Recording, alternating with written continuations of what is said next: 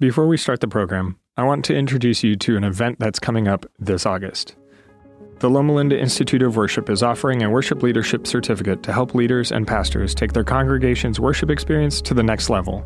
This August 9 through 12 event will include presenters Randy Roberts, Adriana Pereira, Nicholas Zork, Wayne Buckner, Richard Hickam, and more, and provide the opportunity to perform on stage with Steve Green and the Heritage Singers. Come sing, pray, write new music, share testimonies and resources, and grow together with like minded worship leaders from across the world. Go to lliw.net to register. In light of the events of recent days, indeed, in light of the events of recent months and years, we cannot begin today without pausing, recognizing, and talking a bit about what's happening. I have to begin by simply saying it'll take just a bit of time. And secondly, by saying that I have made it a practice in my ministry over the years to avoid making the pulpit a place that makes political statements. I realize there are those who disagree with me, colleagues in ministry who see it very differently, and I duly respect them. I'm just speaking about my own ministry and heart. But there come moments in time when things cannot be avoided and cannot be bypassed. In light of what has happened, I'd like to share just three thoughts with you. Three key thoughts. First of all, we are Jesus' disciples. We're disciples of Jesus. That's who we are. That's our identity. There are two words that describe and define our identity beyond any others, and those two words are in Christ. We are in Christ.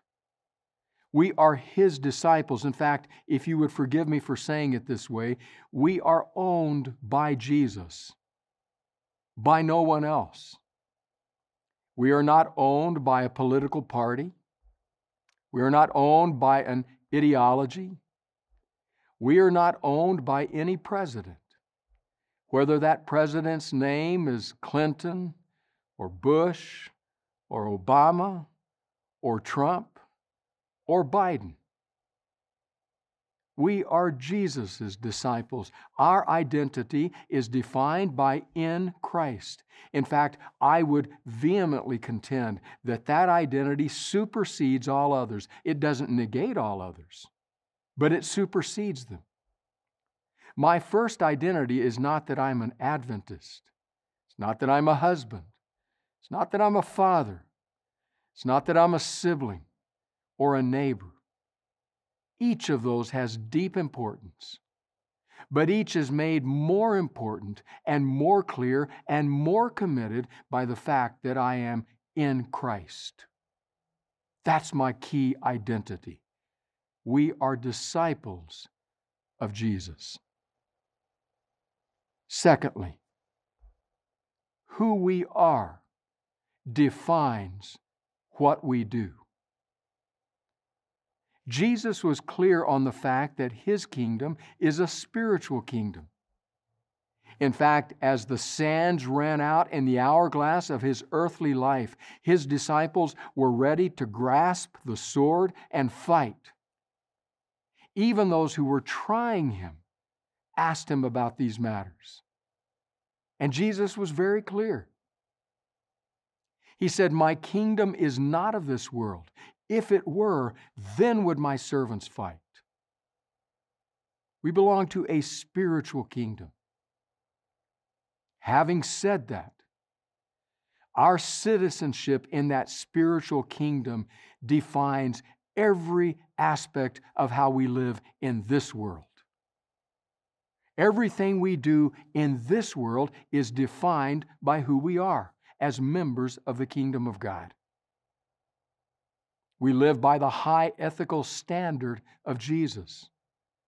If we are to claim to be his disciples, then we must live by the ethic to which he calls us. That reaches every part of our lives. It means we care for the poor, that we welcome the stranger, that we visit the prisoner, that we work hard to provide for our needs and the needs of others. It means that we share the good news of a coming king with those who have not heard.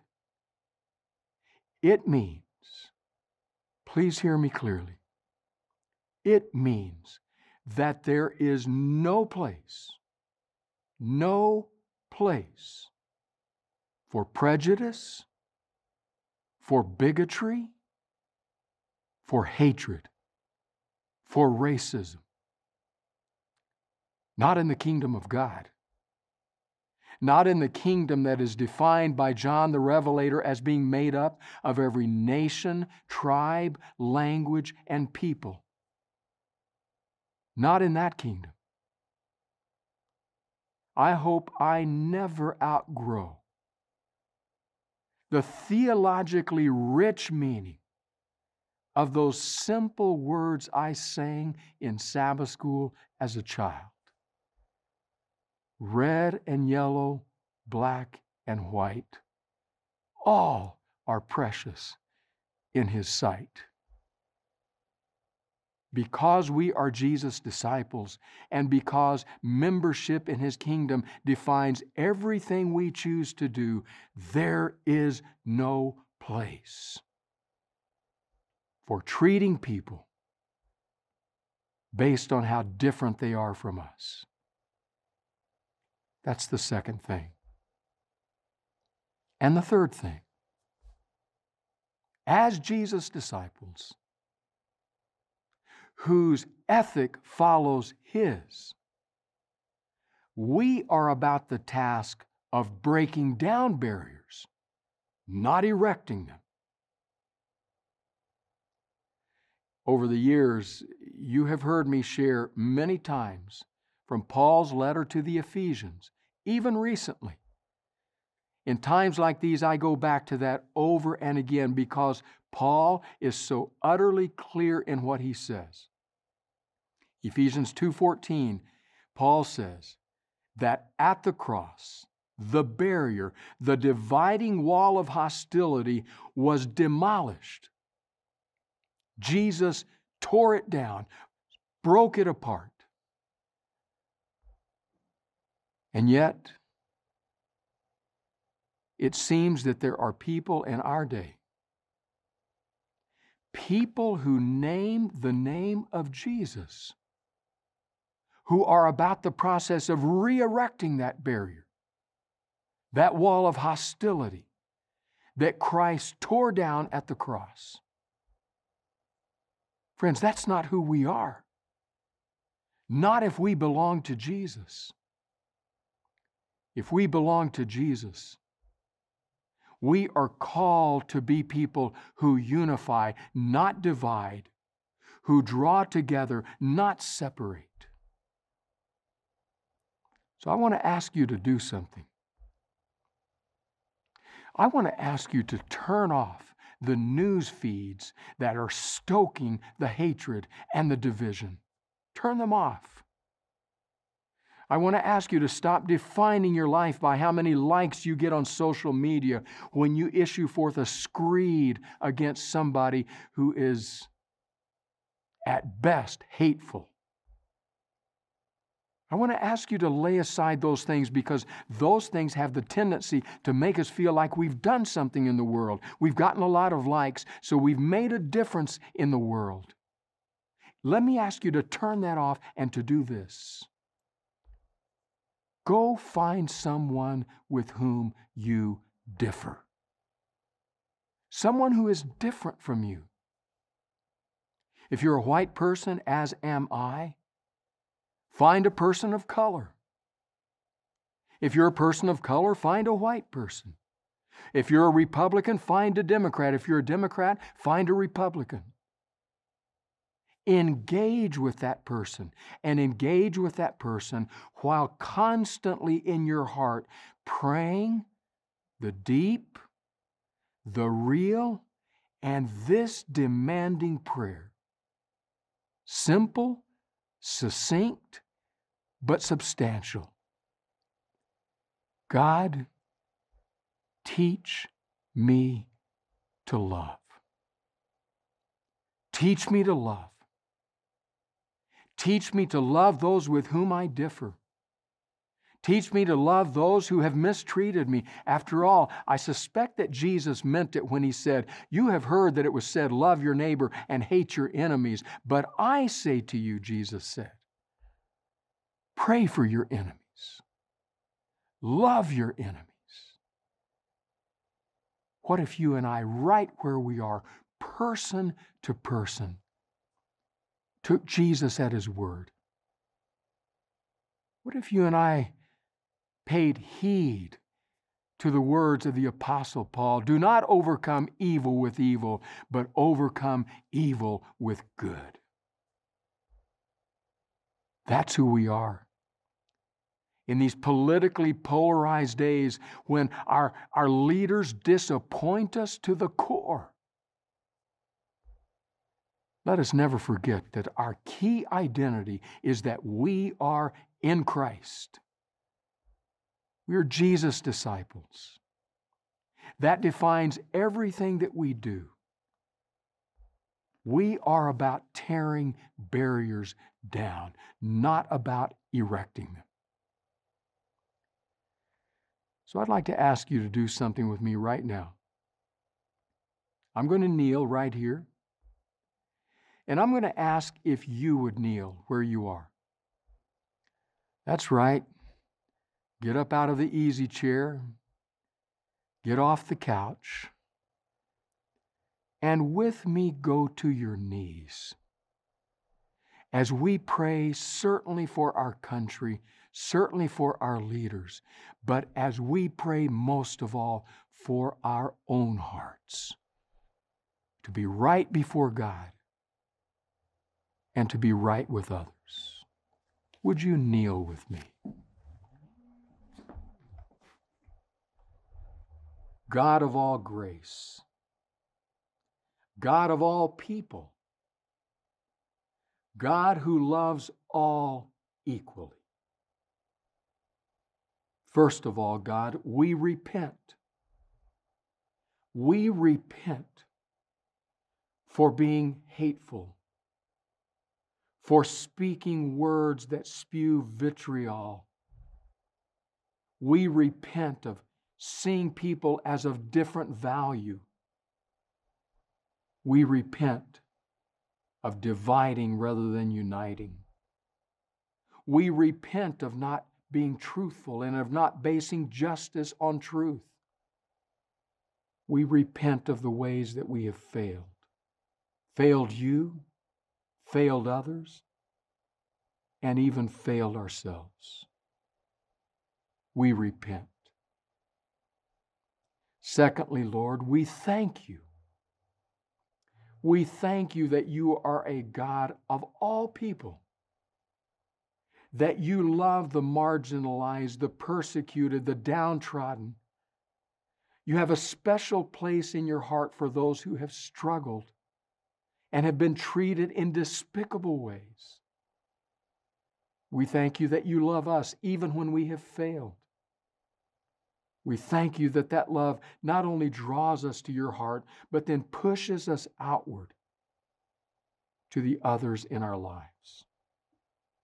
We thank you for Jesus. We thank you for Calvary. We thank you for a resurrected Lord who one day will be proclaimed by every nation, kindred, tribe, and people as the Lord of all we repent, we thank you, and we entreat you, thirdly. We entreat you to fill us, to change us, to transform us, to empower us. We entreat you to give us a profound discomfort when we stay in the cocoons of our own safety. We entreat you to drive us outward to engage with those who are on the other side of wherever we might be, and to do so in the power and the love of Jesus Christ. We entreat you not to let us rest until we have done what is necessary in our own worlds to bring about truth, justice, reconciliation, and a united body of Christ like the one for which Jesus prayed. So, God, we repent, we thank, and we entreat. And we do it all in the name of Jesus. Amen.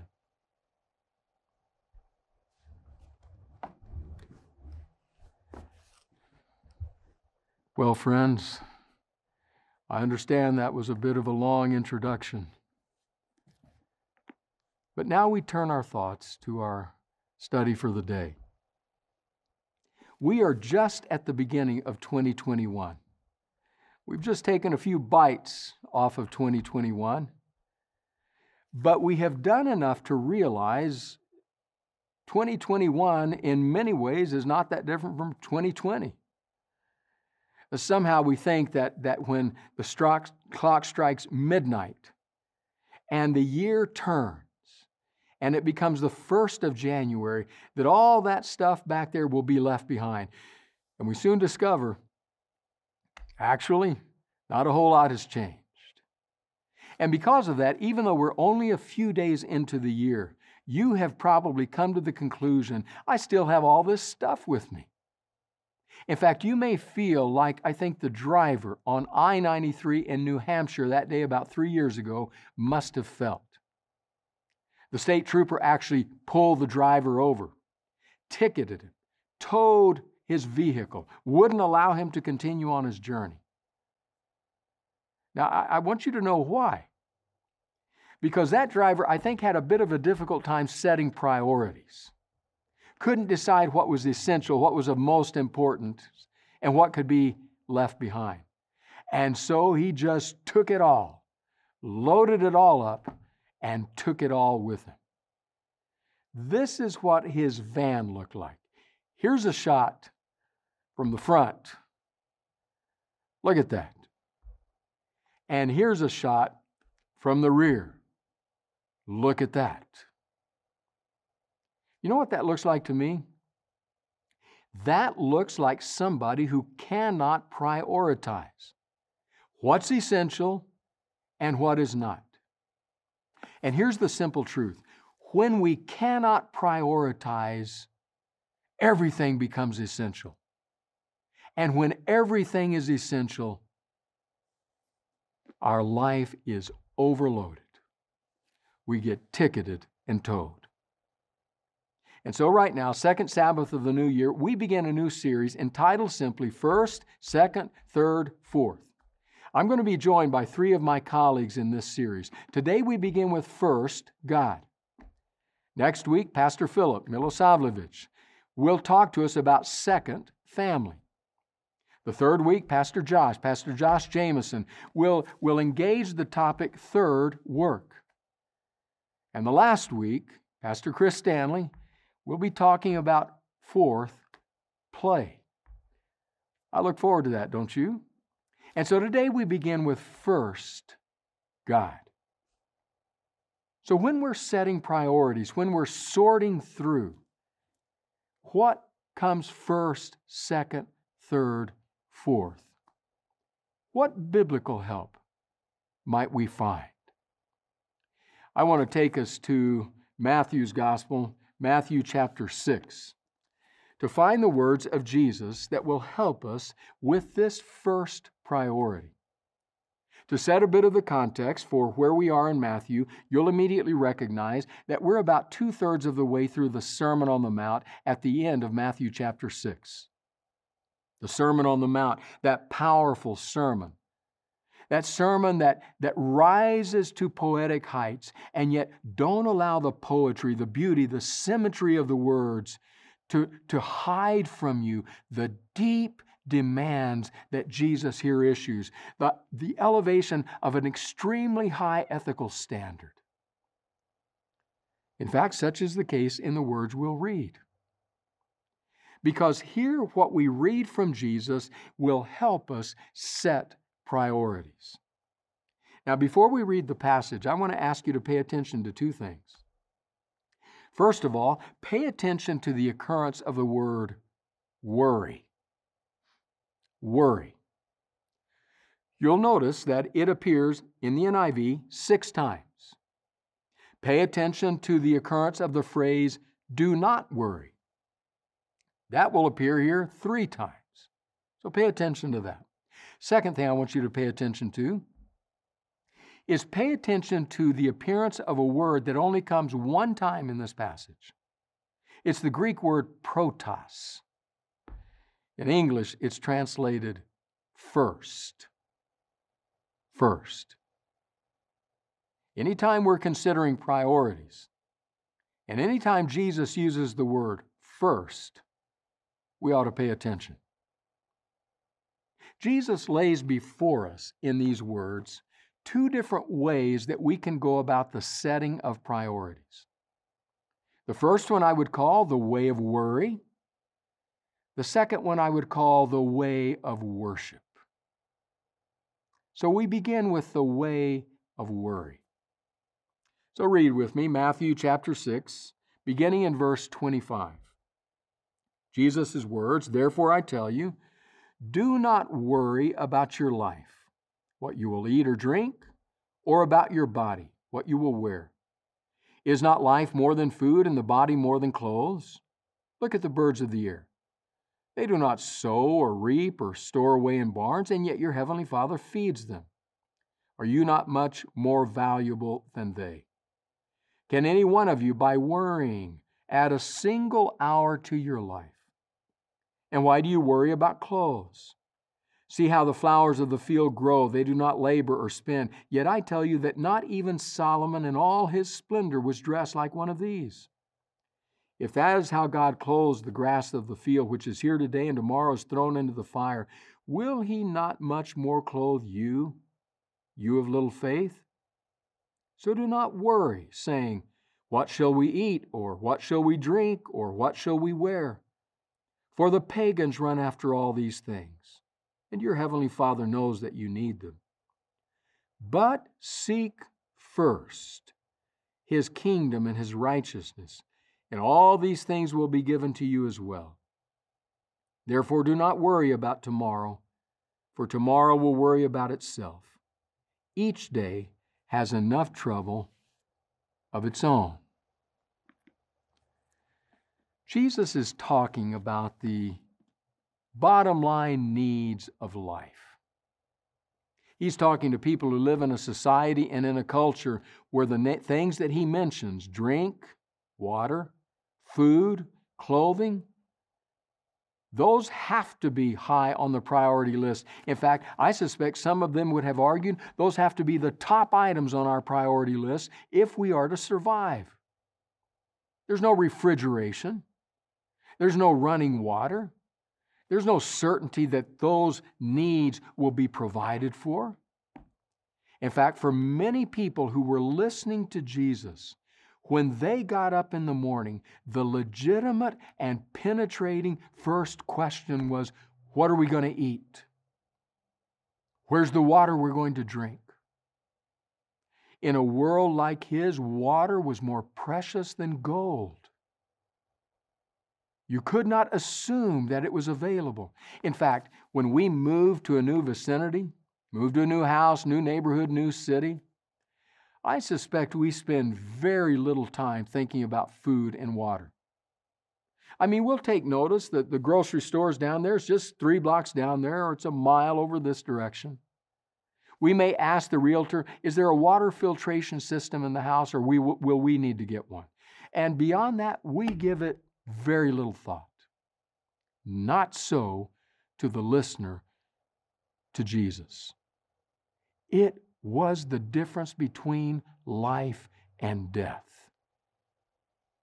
I want you to listen to the words of New Testament scholar Robert Mounce as he writes about these things in this passage. Here's what Mounce says Since serving God rules out serving money, which was what Jesus has just said in the previous section of the Sermon on the Mount, The logical conclusion is that followers of Christ should not be anxiously concerned about food and clothing. God takes care of the birds who neither plant nor gather a harvest into barns. He also dresses the flowers of the field in garments more beautiful than Solomon, with all his wealth could secure. Children of the kingdom are certainly of greater value than birds. And wild grass is here today and gone tomorrow. When you worry about such things, you're not only like the pagans, but you dishonor God as well. He is fully aware of your needs. Worry is practical atheism and an affront to God. Ooh, those are tough words. The American essayist and critic Joseph Wood Krutch observes, however, anxiety and distress, interrupted occasionally by pleasure, is the normal course of human existence.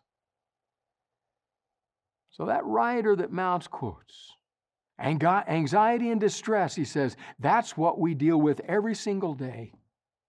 And then occasionally there, are interruptions of pleasure. That certainly would have been the case in the world of Jesus' listeners. They had to to survive. And so, as they stand there, as they sit there and listen to the words of Jesus, and he has the temerity, the audacity to say, Do not worry. I really wonder what they were thinking. I think I would have been tempted to think, What are you talking about, Jesus? With all due respect if I don't make these items number one on my priority list, I may not survive. and yet Jesus says, and then he says again, and then he says again, do not worry. In other words, don't set your priorities by the way of worry. Don't let the anxiety and the stress of all that you have to take care of in life be the driving force for how you list your priorities. Because if you do, your life will be filled with anxiety and worry and concern. Why? Because you can never fully or adequately complete them. In the world of Jesus, no matter how much they worried and set their priority list by water and food and clothing, they could never have a supply sufficient to care for their needs. Not for tomorrow, not for next week, not for next month. Always just a bit of famine, a lack of rain, or a flood away from losing their lives. So Jesus takes the way of worry as a mechanism for setting our priorities, and He sweeps it aside. All right, Jesus. Then, if that's not how we set our priorities, exactly how do we set them? Enter the second way the way of worship. The way of worship. That, Jesus says, is the way to set your priorities. You remember before we read the passage, I said, watch for the appearance of the word first. It only appears one time in the passage, and it actually appeared, you caught it when we read it, no doubt, in Matthew 6, verse 33. I want to reread that verse right now. It comes right toward the very end of the passage we read. Verse 33 says, But seek first his kingdom and his righteousness and all these things will be given to you as well. I want you to get a picture in your mind's eye of Jesus on the hillside. We've had the privilege of being there. I can see it in my mind's eye that beautiful, verdant green hillside overlooking the Sea of Galilee. His listeners are seated there listening to him. And no doubt they are even there making a tally of what they need to do. So picture in your mind's eye a person who has at that to do list and is saying, okay, first of all, drink. Where do we get water for today? We've got to have water. If we don't have water, nothing else really matters that much. Secondly, where do we get food for today? Uh, we can only go two or three days without clearly answering that question. Thirdly, for people who typically had one garment that they wore, and when that garment was getting frayed at the elbows, frayed at the knees, where do I get my next garment? They're making their priority list. And Jesus says, Stop. Seek first the kingdom of God and his righteousness. Now, what does that mean, Jesus? Does that mean we sit in our hovel hoping that somebody will bring water? We sit out in the front part of our village hoping somebody will bring food? What do you mean? Seek first. There's a little volume entitled Making All Things New. It's written by Henri Nouwen. It's a slim little volume, but what a f- powerful piece it is. I want to read to you from Nouwen's volume. I want to read three paragraphs, thoughtfully considering what Nouwen has to say about this very concept. Listen to what Nouwen writes. Jesus does not respond to our worry filled way of living by saying that we should not be so busy with worldly affairs. He does not try to pull us away from the many events, activities, and people that make up our lives. He does not tell us that what we do is unimportant, valueless, or useless.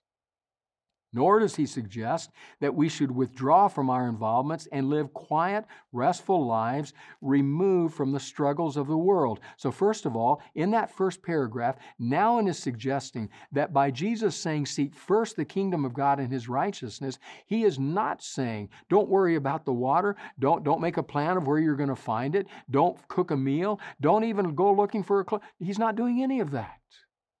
That's not his way of dealing with it. Second paragraph. What is then? Jesus' response to our worry filled lives is quite different. He asks us to shift the point of gravity, to relocate the center of our attention, to change our priorities. Jesus wants us to move from the many things to the one necessary thing. It is important for us to realize that Jesus in no way wants us to leave our many faceted world. Rather, he wants us to live in it, but firmly rooted in the center of all things. Jesus does not speak about a change of activities, a change in contacts, or even a change of pace. He speaks about a change of heart. This change of heart makes everything different, even while everything appears to remain the same. This is the meaning of set your hearts on His kingdom first, and all these other things will be given you as well. What counts here is where our hearts are. When we worry, we have our hearts in the wrong place. Jesus asks us to move our hearts to the center where all other things fall into place. I want you to capture that. Jesus is driving us in the direction of a change of heart, of a change of where our heart is centered and located. So, where should that be? Third paragraph. What is this center? Jesus calls it the kingdom, the kingdom of his Father. For us in the 20th century, that's when Nouwen wrote, this may not have much meaning. Kings and kingdoms do not play an important role in our daily life, but only when we understand Jesus' words as an urgent call to make the life of God's Spirit our priority can we see better what is at stake. A heart set on the Father's kingdom is also a heart set on the spiritual life. To set our hearts on the kingdom, therefore, means to make the life of the Spirit within and among us the center of all we think, say, or do. Not a change of activity, not a change of connection, not a change of demands, but a change of heart. I puzzled a bit about how to illustrate that. And then I realized I, I actually live it every day of my life. April 26, 1987. I know that dates me, but April 26, 1987 was the day when Anita and I said, I do to each other. That changed the location of my heart, of our hearts. That changed the center of our hearts. You see, before then, quite naturally, uh, primary among the words that we use were words like I and me and mine. Primary among the ones that we had to consult in decision was ourselves. But once we had said, I do, that shifted. Now the key words became words like us and we and our. Now she for me and me for her became key in every key decision in life. In fact, it was quite ironic. While I was literally typing those words this week into my computer working on this sermon, I got a text from Anita. The phone beeped, I looked at it, it was from her. She was planning a, a, a, celebration for a dear friend of hers, a birthday, birthday celebration this coming week. Because of the day and time in which we live, those things have to be done differently. And so they were ordering food from, from a restaurant, and then they'll distribute it, and on Zoom they'll get together. She texted me and she said, We're celebrating, and she named the person's birthday this coming week. We're ordering from Napoli, a local Italian restaurant. What would you like? I'm not part of the celebration. I'm not going to be in the Zoom party. I'm not part of that particular group. And yet, when you've given your heart and your life to someone, you see even the most simple details of life through the lens, through the prism of that person. Now, I want you to notice after April 26, 1987, there were many things in our outward lives that did not change. We still studied, we still worked, we still had friends, we still had hobbies, we still read, and many of those things happen in our own lives. So, like Nouwen said, Jesus is not saying change everything that you do. What he is saying is, give me your heart. Give me the first, last, and best of who you are. And when you are in that kind of relationship with me, then everything you do will be seen through the lens, through the prism of the divine companion who walks with you every day. Every decision, every action, every thought is seen through that lens. In that way, we seek first the kingdom of God and his righteousness. It struck me as I was reading this passage this week that the Bible has a word for that. When we love God with all of our hearts, souls, minds, and strength, when we honor God for His worth in our lives, His place in our lives, when we give Him the best of what we are, when we give Him our service. The Bible has a word for that. And the word is worship. Worship.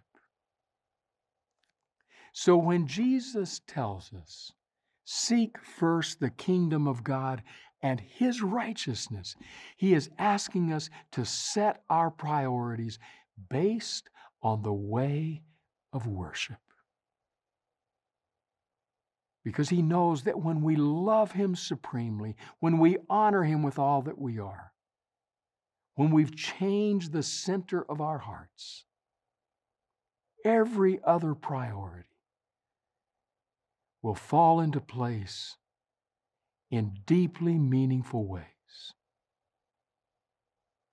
So I invite you, I encourage you to reject the way of worry, to embrace the way of worship, to honor God with your love and your life, and all else will become more simple.